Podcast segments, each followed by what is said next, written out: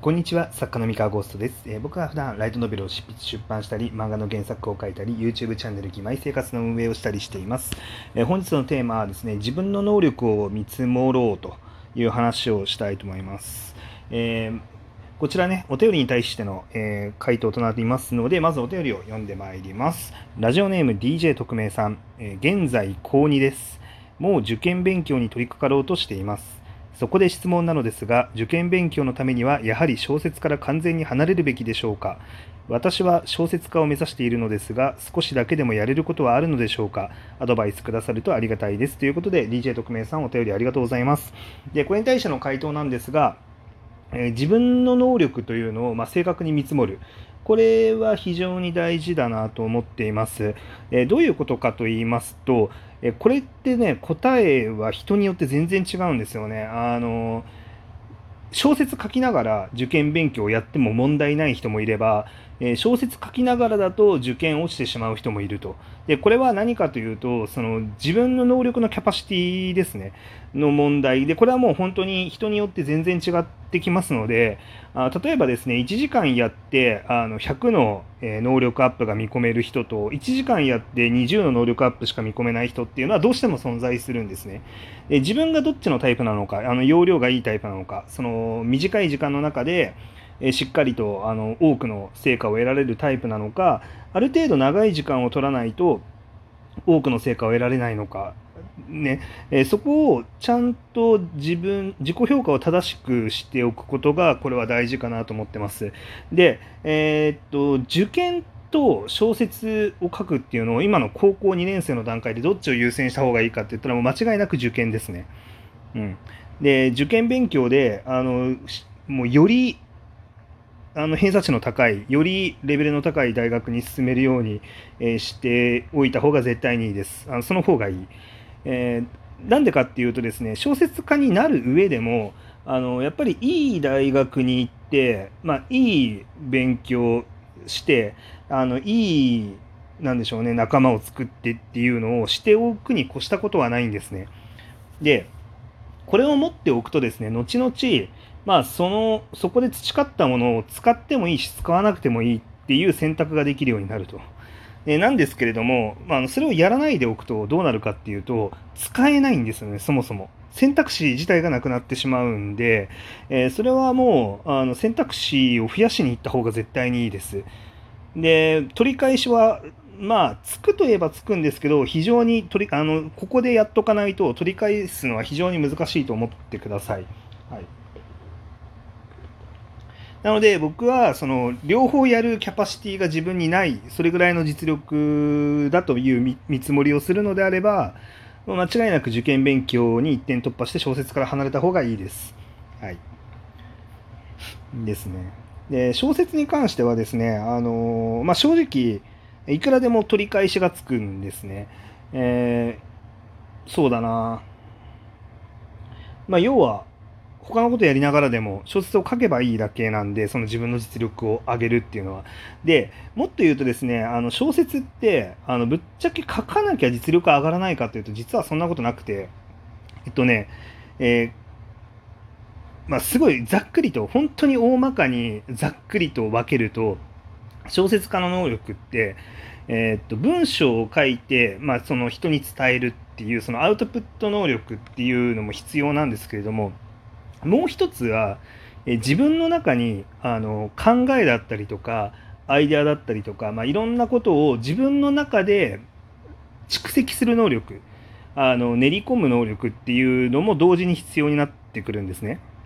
で、えー、っと書けば書くほどあのレベルアップするって、まあ、よく言われると思うんですけれどもだからもうとにかくいいから書けみたいなあの感じの言説ってあると思うんですけれども、まあ、それは一種正しいんですけど半分正しくなくて、えー、その半分正しい部分っていうのは何かっていうと書けば書くほど、えっと、どうやって書いたら他人に他人に伝わるのかとか、えっと、どんな文章表現があるのかみたいなそういう何て言うんだろうな。あのうまさっていうんですかねその技術の部分っていうのは書けば書くほど、えー、高まるのは間違いないんですね。ただ一方でその自分の感性を磨くだったりとか、自分の中で考えを深めるとか、えそういった方向のことって書けば書くほど実は摩耗していってレベルは下がっていくんですよ。あのまあ、下がるっていうとちょっと言い方おかしいんですけど、まあ、要はその自分の中に溜め込んでったものをあの吐き出す作業なんですよね書くって。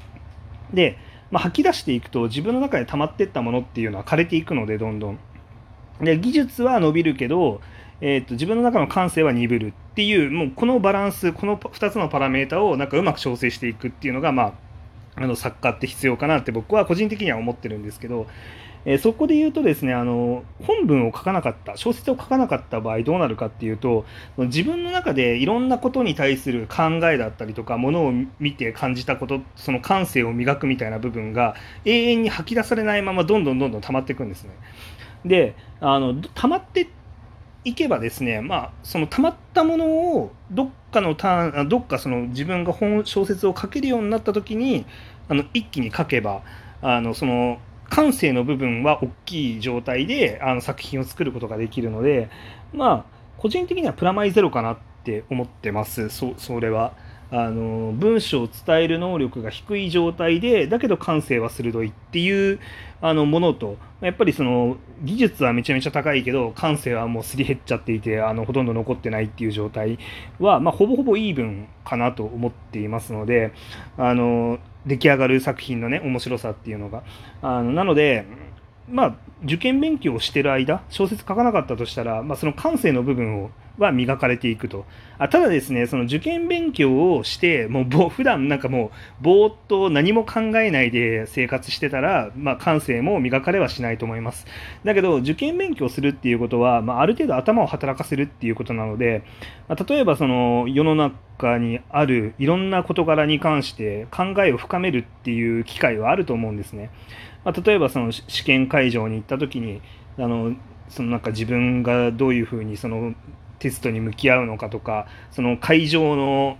まあ、例えばその大学とかでその試験を受けたらその大学のキャンパスの様子だったりとか、えー、っとそこに貼られてるこう掲示物だったりとかから大体今この大学ってこういう考え方でこういうこと催しをやってるんだっていうのを知ったりとかあとは他の受験生の人の様子とかを見たあこういう人もいるんだみたいなのを知ったりとか。でこういったことをこうなんかぼーっとスルーするんじゃなくて、まあ、なんか目に入ったものとかをあのしっかり自分の中にあのあこういう人もいるんだっていうのをそんなにちゃんとメモとかまではしなくていいんだけどあのちゃんとこ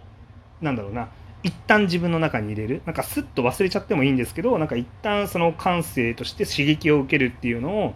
まあやっていくことになると思うんですね受験勉強に集中していたとしても。でそれをまあ繰り返していくことによって、まあ、自分の中で感性は研ぎ澄まされていくんじゃないかなと思っております。でなので小説にとってそれが、まあね、決してマイナスではなくてむしろプラスだと思ってるので。うんまあ、なので受験勉強に集中する方がまあいいかなと。でまあ中にはですね、まあ、天才といいますかそのめちゃめちゃキャパシティの幅があのでかいというかあの同時に受験勉強も小説も同時にやれちゃいますっていう人は世の中にはいると思うので、まあ、そういう人は両方やればいいんじゃないかなと思います。で自分がそういうタイプの人間なのかそうじゃないのかっていうのを見極める一番簡単な方法はなんかこう物足りなくなるかどうかだと思います。あのなんだろうなえーと、受験勉強をして、まあ、例えばその3時間受験勉強とかしてさてって言ってこうなんかしっかり受験勉強したけどなんかまだ体余ってるなとりあえずなんか小説でも書いてみるかみたいな感じでもう何も考えずともあの普通にしょ無理なく受験勉強しながら小説も書けちゃうもうなんかそれなんか自分で無理してるつもりもないしなんかすごいことやってるっていう自覚もないんですよね。ただただキャパシティが多いからとりあえずやってみるかみたいな感じであのやると。うん、でおそらくまあこの質問を送ってくれてる時点でおそらくそのタイプではないんじゃないかなって思うんですよ。その勉強をある程度やったらその小説する時間取れないとかその小説する気が特に起きないみたいな、うん、感じだと思うのでそれだったらまあ勉強に集中した方がいいのかなと思いますけどね。うんっていう感じですかね。うん。